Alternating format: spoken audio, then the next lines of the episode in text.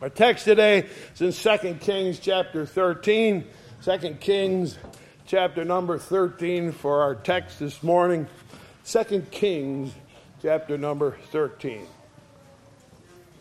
When I was a very young boy, before I could read or write, my parents took me to a Wednesday night prayer meeting. And just down the road from the church, we attended the little old lady named Grandma Grimes. She lived in a small apartment in the back of an old house. And she had a piano. And she played songs so we could sing. And she played this song that I really didn't understand, but I sure did love to sing it.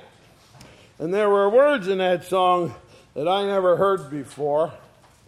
And so I listened and I sang along as best I could. And what I heard in my ear was when the roll is called the Beyonder. Now, the only rolls I knew about were the ones mom made in a pan for dinner. All right? And I didn't have any idea what a Beyonder was. But I sang with all my heart, when the roll is called a Beyonder. Well, when I got to school, teachers would read a list of names and everyone in the class, and we would answer here. And we would, and that's what I learned was a roll call. So I finally learned what that was. And I finally learned that heaven was called up yonder sometimes.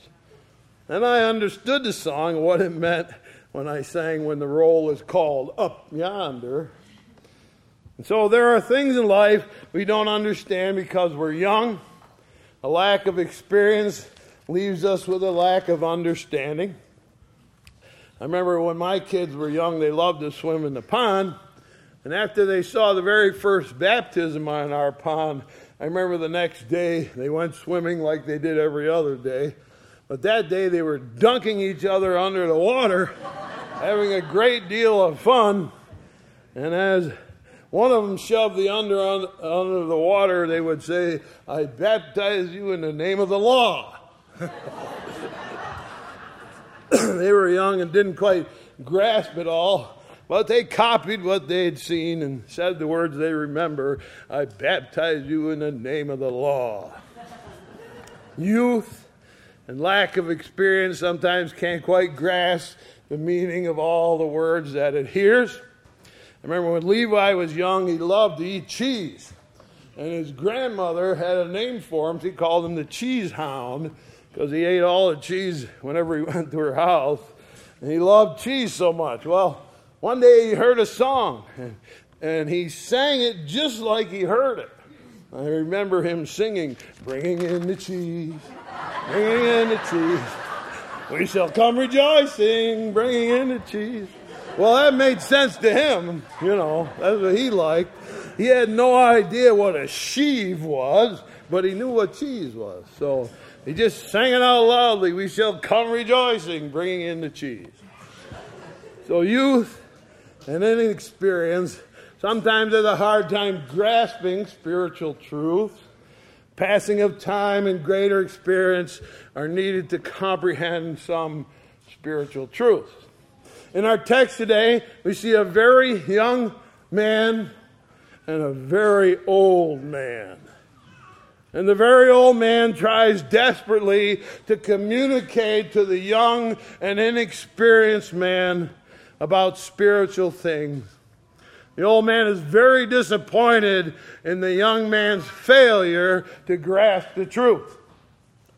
So let's read this very unusual story see what God has for us in it as we read it this morning. 2 Kings chapter 13. I begin reading at the 14th verse. Now Elisha was fallen sick of the sickness whereof he died. And Joash, the king of Israel, came down unto him, wept over his face, and said, Oh, my father, my father, the chariot of Israel and the horsemen thereof. Now we know that there was a pair of famous prophets who spoke the word of, Lord, of the Lord to a hostile audience. The northern kingdom of Israel never had a godly and a good king. Now, the first of those two prophets, Elijah, had come in to an infamous king named Ahab. And when Ahab refused to listen, Elijah had a great contest with 400 prophets of Baal. And Elijah called down fire from heaven and proved that God was God indeed and Baal was a fraud. There was a young man named Elisha who became a servant to Elijah.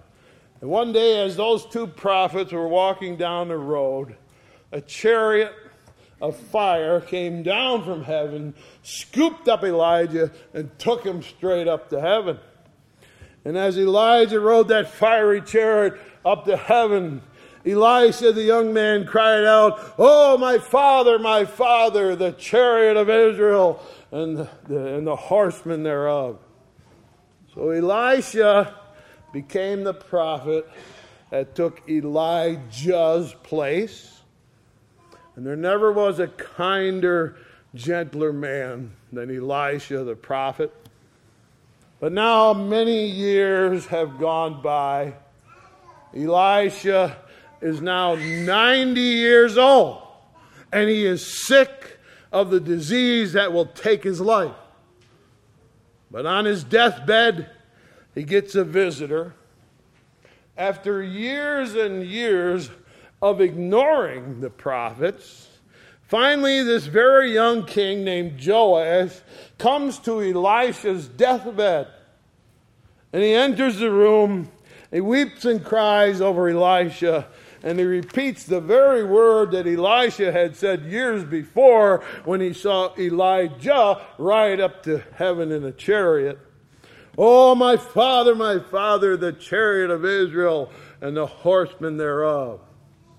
Now, when Elisha said those words, he was saying, Elijah, look, you've been a great warrior for God, and now you've gone to your reward. Boy, that was a spectacular scene indeed to watch Elijah ride in a fiery chariot up to heaven. But now, old and diseased, 90 years old, Elisha comes to the end of his days, wasting away in his bed. Not a spectacular exit, but just an old man dying. But in the young king's eyes, he sees Elisha as God's warrior. And in fear, he weeps and cries, What are we going to do? Elisha's leaving. He's going to die. God's warrior is making an exit. What are we ever going to do? Now, this is really puzzling. It's hard to understand why the young king is crying and saying these words over Elisha on his deathbed. And here's why. Verse 10 In the 30th and seventh year of Joash, king of Judah, began Jehoash, son of Jehoahaz, to reign over Israel and Samaria and reigned 16 years. He did that which was evil in the sight of the Lord he departed not from all the sins of Jeroboam the son of Nebat, who made Israel to sin, but he walked therein. It gets a little confusing because uh, there is a king in the southern kingdom of Judah with the same name called Joash. So to distinguish him, the northern king here in this verse is called Jehoash. But Jehoash and Joash are the same person. And the man weeping over Elisha is this Joash. The record of this weeping king is that he did evil in the sight of the Lord. He worshiped Baal just like the father and grandfathers before him, and he allowed his people to worship Baal. And the question is if this Joash worships Baal and does evil in the sight of the Lord, why is he crying over Elisha? Elisha's 90 years old. Those northern kings have ignored him for years and years. So, why suddenly on his deathbed does this young king come and weep over Elisha?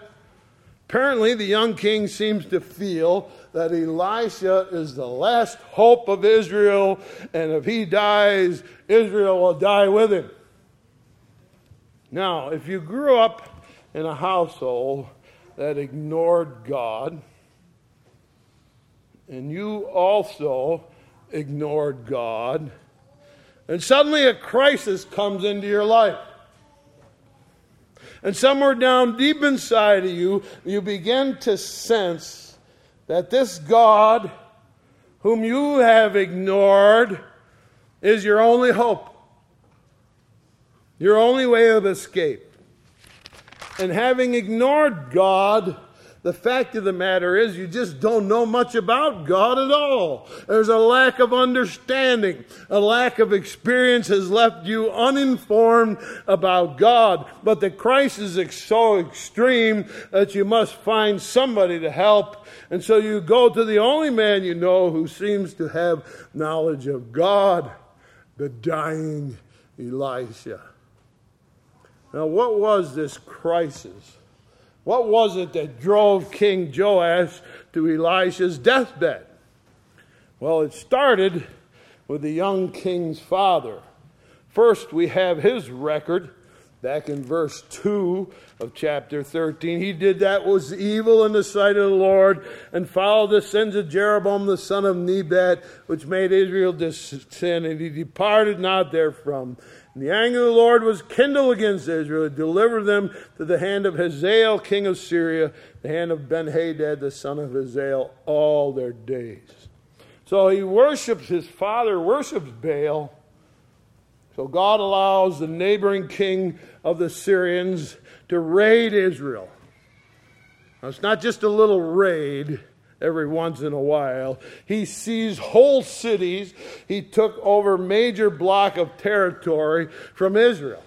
But he didn't stop there. Verse 7 Neither did he leave any of the people to Jehoahaz but 50 horsemen, 10 chariots, and 10,000 footmen. For the king of Syria destroyed them and made them like the dust of threshing.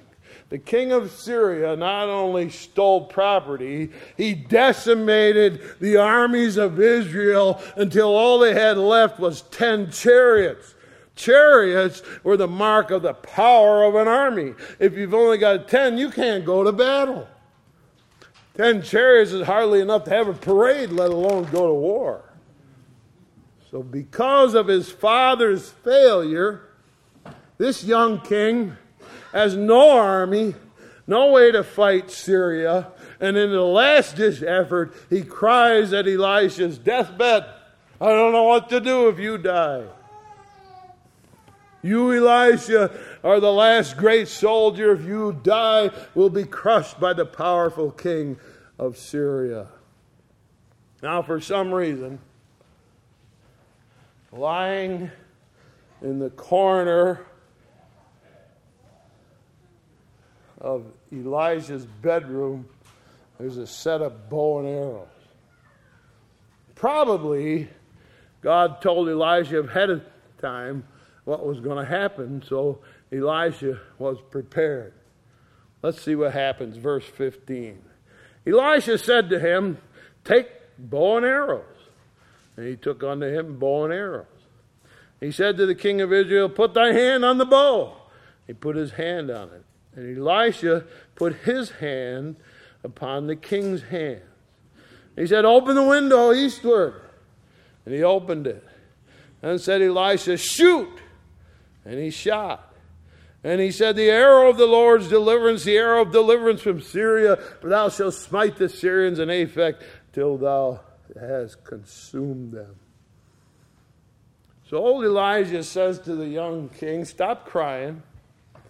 Pick up that bow and arrow over there. Now, you've seen a bow with arrows attached to the bow. So he picks up the set. And old Elijah slides his feet over the side of his bed. He said, Bring it over here. And the young king walks over to Elijah with a bow And old Elijah reaches out and grabs both of the king's hands. And then he says, Open that east window towards Syria. He opens the window. I'll shoot an arrow out the window. And the young king loads the arrow on the bow, draws back, shoots the arrow right out the window. Now Elisha gets all excited. He said, That's it. That's what we wanted. That's the arrow of God's deliverance. God will deliver Syria into your hands. You will win the battle against Syria. And the young king sort of looks bewildered. And he's wondering, what just happened? I came here because I got no army and I got no hope. And me shooting an arrow out the window didn't change that. So now what? He stands there bewildered, looking at Elisha. He just can't comprehend what he's doing. And Elijah goes on, verse 18. He said, Take the arrows. And he took them. He said to the king of Israel, Smite upon the ground. And he smote thrice and stayed. The man of God was wroth with him and said, Thou shouldst smitten five or six times. Then hast thou smitten Syria till thou consumed it, whereas now thou shalt smite Syria but thrice. Apparently, what Elisha says next is now shoot the arrows out the window into the ground. And so he shoots first one, then another one, and third one down into the ground. Then he lays the bow down. He's still thinking, I got no army. I got 10 chariots. I can't fight. And old Elisha looks at the young man and he says, Why? Why? Why? Why didn't you shoot all the arrows? Every arrow was to be a victory over Syria, and all you shot were three arrows. You could have shot five or six arrows and destroyed the whole country of Syria. The old prophet flops back over in his bed, angry. Now, this strange encounter between the young king and the old prophet Elisha is full of meaning. The problem is that the young king has ignored God for so long, he just can't grasp the meaning of the thing. It doesn't even occur to him that God can help him. He never has prayed to God before, he only ever prayed to Baal so he doesn't know how it works. God is someone we can pray to and we can talk to and we can ask for help. The young king has never prayed to God, never believed that God could help. and when Elijah gets all excited and he says, This is the era of God's deliverance. The young king can't see how God can deliver when all he's got is ten chariots.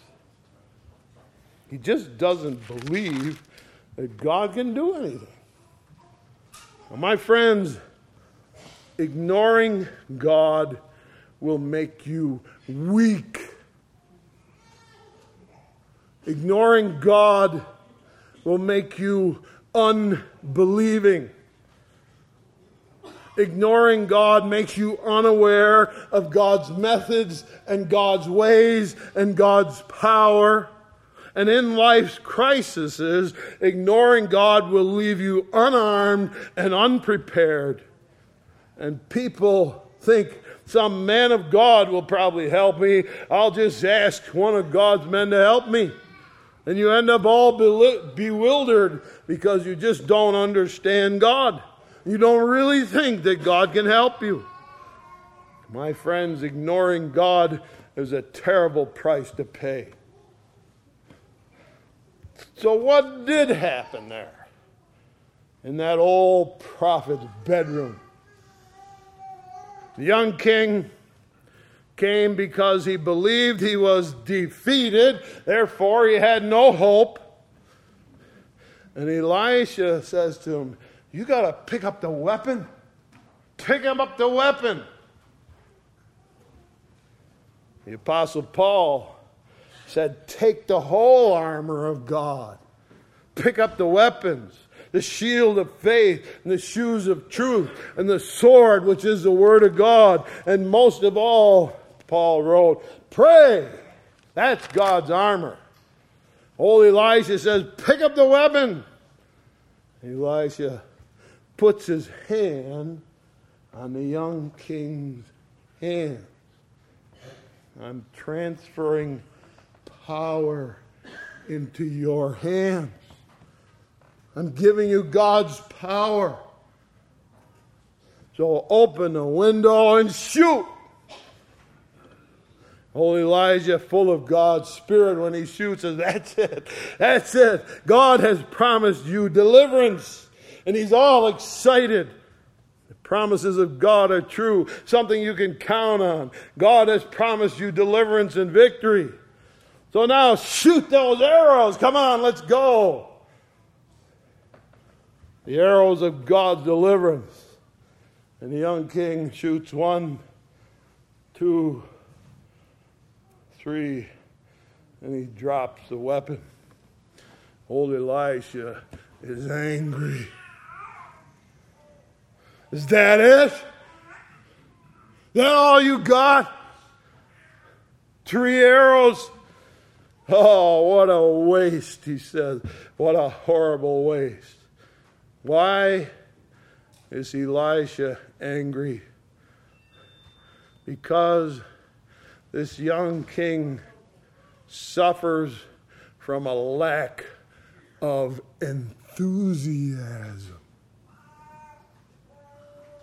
He's ignored God, therefore, he's unexperienced in the way God works. He doesn't believe. My friends, God promises that I will build my church and the gates of hell shall not prevail against it. That's the first arrow out the window. That's the promise and that's the guarantee. Then God puts his hands on our hands and transfers power over to us. The power to do the work of his kingdom. But now he expects us to use our hands, to pull back the bow and aim the arrows, and in excited enthusiasm to let those arrows fly over and over and over again until the kingdom of heaven wins hands down. You may say to me, I've shot all my arrows. Then go outside and pick them up and shoot them again. Prove to God that you have enthusiasm for God's work. The promise is made, the power is transferred, but God's work suffers from a lack of enthusiasm. Like the young king who shot three arrows and quit. My friends, we know God we have experiences His ability to help. Hasn't He just answered some of our most urgent prayers? He's helped our loved ones. We know His Word is good. So let's be enthusiastic about His work. Let's shoot all the arrows. Do you know the most enthusiastic person that ever lived? Jesus. He went into the temple in Jerusalem. He called it his father's house. They were buying and selling and making money and cheating people left and right. And his disciples watched in total amazement as he deliberately made a whip out of some cords. And he drove out all the oxen and the sheep out of that temple. And they were stunned when he came to tables full of money and pushed them over and turned them upside down. He drove out hundreds of sheep and threw on the ground thousands of dollars. He was driven by a great intensity, and most of all, what made him angry was the love of money and the noise and the confusion in God's house. He drove them out with such an intensity that the disciples stood with their mouth open, watching in amazement. And finally, they said, That's what that verse means that we read so many times back in the book of Psalms. Now we know what it means because it says back there in the Psalm, The zeal of thine house hath eaten me up. It's eaten me up. Jesus was enthusiastic about his Father's work. And no matter how bad it was or how difficult it was, Jesus said to his Father, I delight to do thy will. Jesus was the most enthusiastic person that ever lived, and his zeal for God ate him up. May it ever be with us. Let the zeal of God's house eat it up, eat us up. Let it be like a boiling pot. Let there be no lack of enthusiasm among us. My friends, you can trust God. He has promised to bless His work, He has shared His power with us. So let's shoot every arrow in our quiver. Let's serve Him with a great enthusiasm. May God bless you as you work for Him and shoot all your arrows. Shall we pray? Dear Heavenly Father, thank you for the old prophet tried to tell the young man, tried to get through to him that here was his moment, here was his opportunity, and he squandered it. Lord, we don't want to squander any opportunities, but with enthusiasm we serve you. We're happy to do it. So bless us as we do, Lord. Give us your strength and your power to do the will of God. Give us a delight in accomplishing it, we ask. Let us be like Jesus, who the zeal of his house has eaten him up. Make us what we ought to be, we ask in Jesus' name. Amen. In closing, I'd like you turn in your hymn book, you will. Page number 473. That's bringing in the sheaves, not the cheese. 473. Standing as we sing, bringing in the sheaves. 473. Bringing in the sheaves.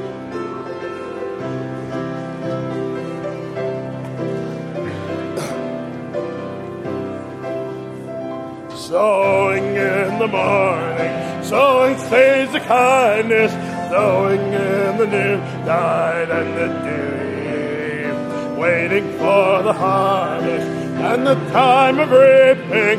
You shall come rejoicing, bringing in the sheaves, bringing in the sheaves, bringing in the sheaves.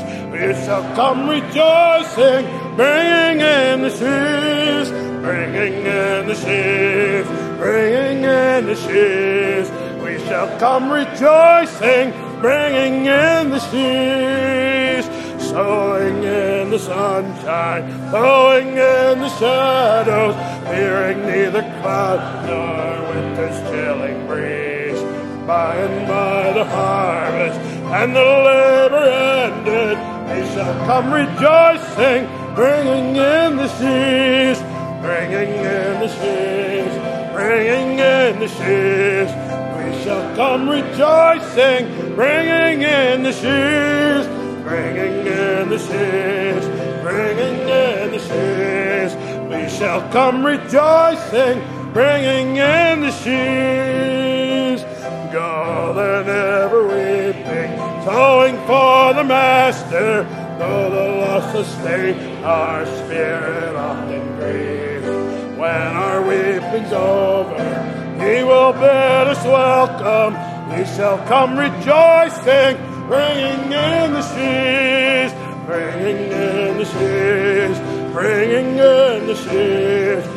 We shall come rejoicing, bringing in the sheaves, bringing in the sheaves, bringing in the sheaves.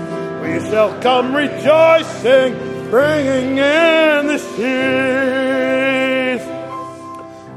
Let's bow our heads for a word of prayer. Dear Heavenly Father, we thank you for your blessing and your hand on us. We look forward to do your will. So help us, Lord, that we might have enthusiasm for the work and be like Jesus was. Bless us, Lord, and show us the way that we can serve you best, and we shall be happy to do it. Fill these people up with your love and kindness and power, Lord, as we go to the work that lies ahead of us. We are grateful in our hearts to you. Ask your blessing on these people because they have been here today. May they know and feel the power of God in their lives, we ask. In Jesus' name, amen.